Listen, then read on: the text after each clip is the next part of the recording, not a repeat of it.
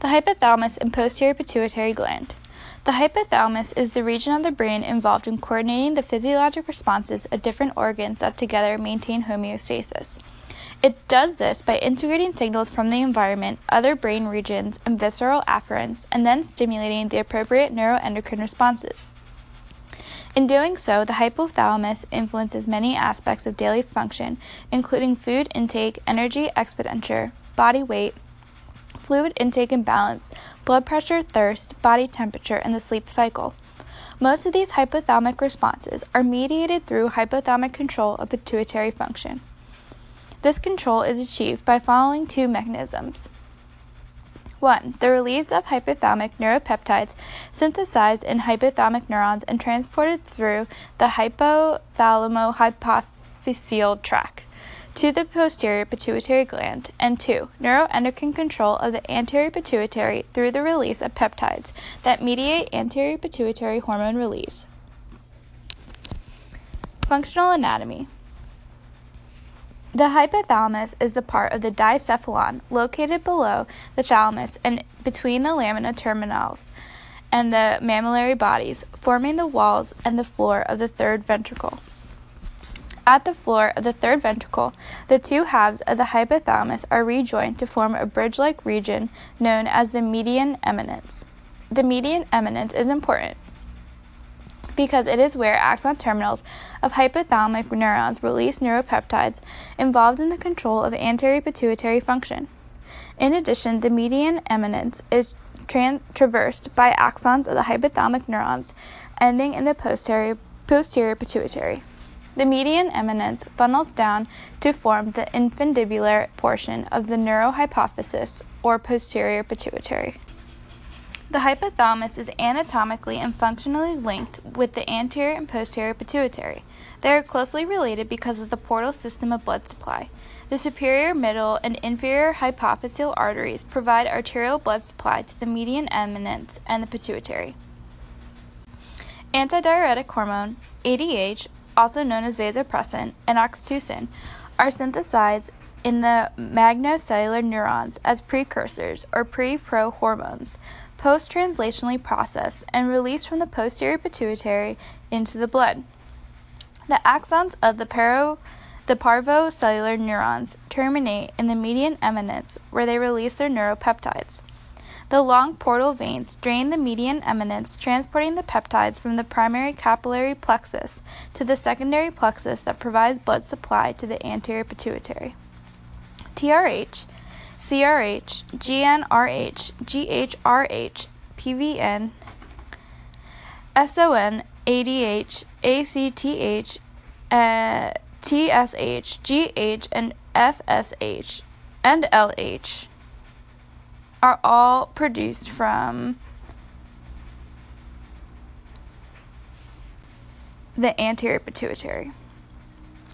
In words, thyrotropin releasing hormone, corticotropin releasing hormone, gonadotropin releasing hormone, growth hormone releasing hormone, paraventricular nucleus, supraoptic nucleus, antidiuretic hormone, adrenocorticotropin thyroid stimulating hormone, growth hormone, and follicle stimulating hormone, and luteinizing hormone. Two general types of neurons constitute the endocrine hypothalamus the magnocellular neurons, with axons terminating in the posterior pituitary, and the parvocellular neu- neurons, with axons terminating in the median eminence. Hypo physiotropic peptides released near the median eminence are transported down their infundibular stalk to the anterior pituitary, where they bind to specific cell membrane receptors in cells of the anterior pituitary, activating intracellular second messenger cascades that results in the release of anterior pituitary hormones into the systemic circulation. Peptides released from the anterior pituitary include adrenocorticotropin hormone, prolactin growth hormone, luteinizing hormone, follicle stimulating hormone, and thyroid stimulating hormone. And the axons of magnocellular neurons terminating in the posterior pituitary, such as oxytocin and ADH, are transported in the venous blood, draining the pituitary that enters the intercavernous sinus and the interjugular veins to reach the systemic circulation. Regulation of hormone release. Because the hypothalamus receives and integrates afferent signals from the multiple brain regions, it does not function in isolation from the rest of the central nervous system. Some of these afferent signals convey sensory information about the individual's environment, such as light, heat, cold, and noise. Among the environmental factor, light plays an important role in generating circadian rhythm of hormone secretion. This endogenous rhythm is generated through the interaction between the retina, the hypothalamic nucleus, and the pineal gland through the release of melatonin. Melatonin is a hormone synthesized and secreted by the pineal gland at night that conveys, conveys information concerning the daily cycle of light and darkness to body physiolo- physiology and participates in the organization of circadian rhythms. Other signals perceived by the hypothalamus are visceral afferents that provides information to the central nervous system from peripheral organs such as intestine, heart, liver, and stomach. The neuronal signals are transmitted by various neurotransmitters released from the afferent fibers, including glutamate, norepinephrine, epinephrine, serotonin, acetylcholine, histamine, gamma aminobutyric acid, and dopamine. In addition, circulating hormones produced by endocrine organs and substrates, such as glucose, can regulate hypothalamic neuronal function. Together, these neurotransmitters, substrates, and hormones influence hypothalamic hormone release. Therefore, hypothalamic hormone release is under environmental, neural, neural, and hormonal regulation. The ability of the hypothalamus to integrate these signals make it a center of command for regulating endocrine function and maintaining homeostasis. Hormones of the posterior pituitary. The neuropeptides produced by the magnocellular neurons are consequently released from the posterior pituitary, include oxytocin and ADH. Oxytocin and ADH are closely related peptides consisting of nine amino acids with ring structures. They are synthesized as large precursor molecules in magnocellular neurons and are packaged into neurosecretory vesicles. Within the neurosecretory vesicles, the precursor hormone undergoes additional post translational processing during axonal transport, producing the biologically active peptides ADH and oxytocin, as well as small peptide products of hormone processing called neurophysins. Following neuronal depolarization, neuropeptides released enter the systemic circulation through venous drainage of posterior pituitary into the intercavernous sinus and IJ. In the systemic circulation, oxytocin and ADH circulate unbound. They are rapidly cleared from the circulation by the kidney and to a lesser extent by the liver and brain. Their half life is short and estimated to range between 1 and 5 minutes. Oxytocin and antidiuretic hormone are synthesized in the endoplasmic reticulum of the hypothalamic magnocellular neurons as pre-pro hormones. In the Golgi apparatus, they are packaged in secretory granules and transported down the hypothalamo-hypophyseal tract. During their transport, the precursor hormones are processed, yielding the final hormone and respective neurophysins. The contents of the neurosecretory vesicles are released by exocytosis from axon terminals in the posterior pituitary. Exocytosis is triggered by the influx of calcium through voltage gated calcium channels that are opened during neuronal depolarization. The rise in calcium produces the docking of the secretory vesicles on the axon plasma membrane and the release of neuropeptides into the interstitial space. Oxytocin. The neuropeptide oxytocin is released in response to sensory stimulation during breastfeeding, such as lactation and childbirth, parturition.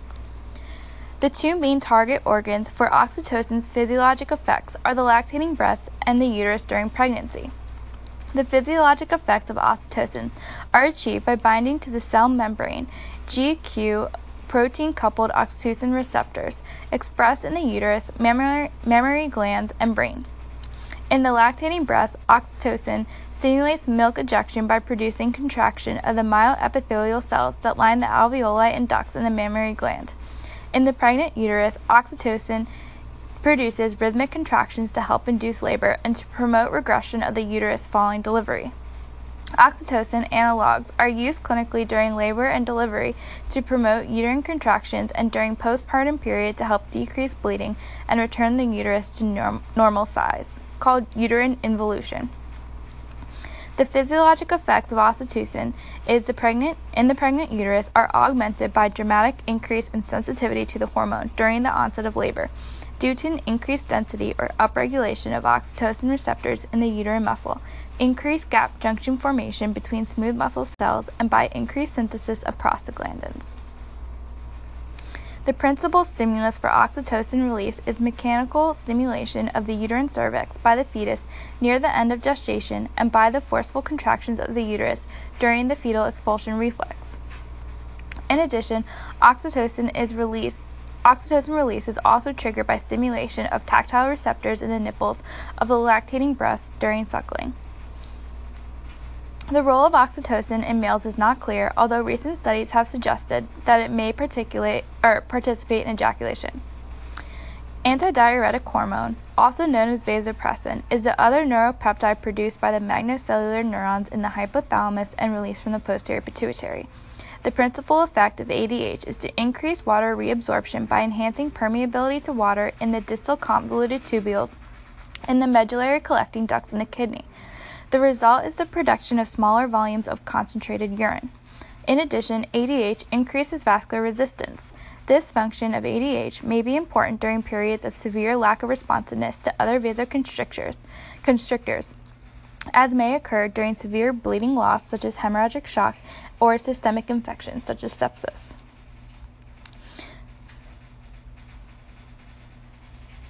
The cellular effects of ADH are mediated by binding to G protein coupled membrane receptors. Three ADH receptors have been characterized thus far, which differ in terms of where they are expressed as well as in the specific G proteins to which they are coupled, and thus the second messenger systems that they activate. The main effects of ADH are mediated through V2 receptors. The main target site of ADH is in the collecting duct in the kidney. Water permeability of the collecting duct can be dramatically increased within a few minutes through the production of cyclic adenosine monophosphate, or CAMP, following ADH binding to V2 receptors in the basolateral membrane of the principal cells in the collecting duct. The principal function of ADH is to increase water reabsorption and to conserve water. ADH binds to V2 G protein coupled receptors in the principal cells of the distal tubule. This triggers the activation of adenylate cyclase and the formation of CAMP, leading to activation of protein kinase A. Protein kinase A phosphorylates the water channel aquaporin 2, leading to the insertion of AQP2 or aquaporin 2 into the luminal cell membrane. The insertion of water channels into the membrane increases the permeability of water. Water reabsorption through these water channels leaves the cell through aquaporins 3 and 4, which are con- constitutively expressed in the basolateral membrane of the principal cells. The increases in CAMP activates protein kinase A and subsequently the phosphorylation of aquaporin 2, leading to its movement from cytoplasmic pools and its insertion in the luminal or apical epithelial cell membrane of the collecting ducts. The result is an increase in the number of functional water channels in the luminal membrane, making it more permeable to water. ADH also binds to the V1 receptor found in the vascular smooth muscle, producing contraction and increasing peripheral vascular resistance. The hormone is known as vasopressin because of the vasoconstrictor effects. ADH is released into the circulation following either an increase in plasma osmolarity or a decrease in blood volume. Under physiologic conditions, the most important stimulus for ADH release is the effective plasma osmolarity detected by special osmoreceptor neurons located in the hypothalamus and in three structures associated with the lamina terminalis the subfornical organ and the median preoptic nucleus and the organum vasculosum lamina terminalis. The sensitivity of this system is quite high. That is, very small changes in plasma osmolarity, as little as 1%, above the osmotic threshold of 280 to 284 milliosmoles per kilogram water, produce significant increases in ADH release. Release of ADH is stimulated by increase in plasma osmolarity and decrease in blood volume. Small changes in osmolarity above a threshold of 280 to 284 milliosmoles per kilogram produce an increase in ADH release, before the stimulation of thirst. A decrease in blood volume sensitizes the system and increases the responsiveness to small changes in plasma osmolarity. Blood loss and decrease in mean arterial pressure greater than 10% signal the hypothalamus to increase the release of ADH. The afferent signals are transmitted by the 9th and 10th cranial nerves. These signals increase sympathetic tone, therefore decreasing magnocellular neuron inhibition and stimulating ADH release. ADH secretion is also stimulated by a decrease in blood pressure greater than 10%. Factors that reduce cardiac output, such as decrease in blood volume greater than 8%, orthostatic hypotension, and positive pressure breathing, are all stimuli for ADH release. ADH secretion is far more sensitive to small changes in plasma osmolarity than to changes in blood volume. The volume induced sensitization of ADH results in more accentuated ADH response to changes in plasma osmolarity. ADH is barely detectable below a certain plasma osmolarity, 287 milliosmoles per kilogram threshold. Above this threshold, the plasma AVP concentration rises steeply in direct proportion to plasma osmolarity. Disorders of ADH production. Either excess or deficiency of ADH can result in clinical disease. The concentrations of ADH may be altered in various chronic pathophysiologic conditions, including congestive heart failure, liver cirrhosis, and nephrotic syndrome. A decrease in ADH release or action results in diabetes insipidus, a clinical syndrome in which the ability to form concentrated urine is reduced.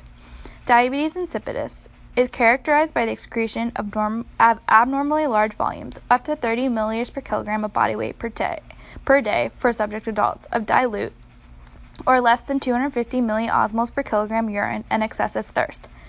Three basic defects have been identified in the etiology decreased ADH release. Neurogenic, central, or hypothalamic diabetes insipidus is due to a decrease in ADH release from the posterior pituitary, resulting from diseases affecting the hypothalamic neurohypophyseal axis. Three causes can be identified traumatic, inflammatory, or infectious, and cancer related. Decreased renal responsiveness to ADH. Renal or nephrogenic diabetes insipidus results from renal insensitivity to the antidiuretic effect of ADH. ADH production and release are not effective, but responsiveness at the distal tubule is impaired. Nephrogenic diabetes insipidus can be inherited or acquired and is characteristic by inability to concentrate urine despite normal or elevated plasma concentrations of ADH.